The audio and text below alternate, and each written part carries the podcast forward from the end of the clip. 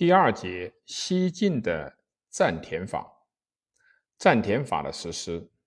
司马炎在灭吴之后，公元二八零年，由于政治上重建统一，而且由于中原地区农业生产的复苏，生产力向前发展，含有军事意味的屯田制不能在平时普遍施行于全国。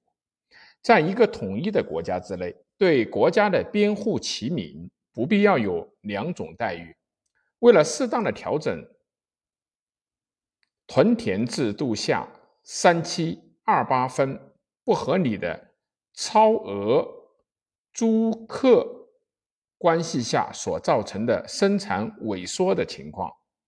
为了扩大兵役的负担面，对于过去民屯中。只耕田不作战的屯田客，也加上了兵役和利益的负担。尤其是为了贯彻曹魏以来户调制的基本精神，对累士机杼同时进行剥削。因此，在占田制颁布以前，曾经两次下令。第一次是在魏咸熙元年。罢屯田官，以军正义，朱典农皆为太尉，都尉皆为令长。第二次是在晋太史的二年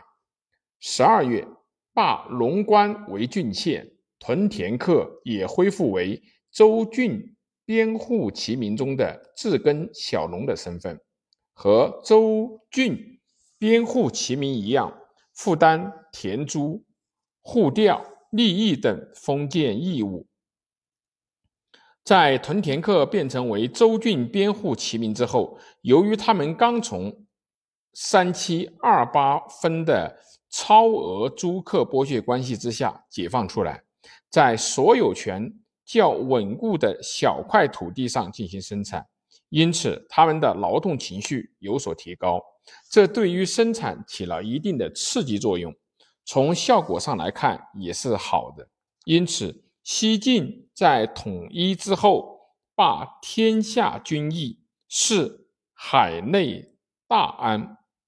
根据过去民屯改立州郡，从而使屯田客改变为州郡编户齐民的经验，把兵屯的土地分给士兵家属去耕种。于是就在全国国家土地的范围内实施了占田法。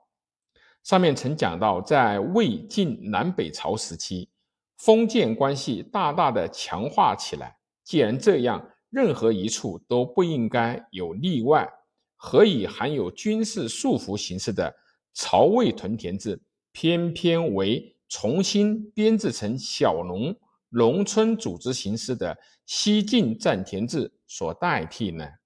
这是不难理解的，是和中央集权国家被保存了下来有密切关系。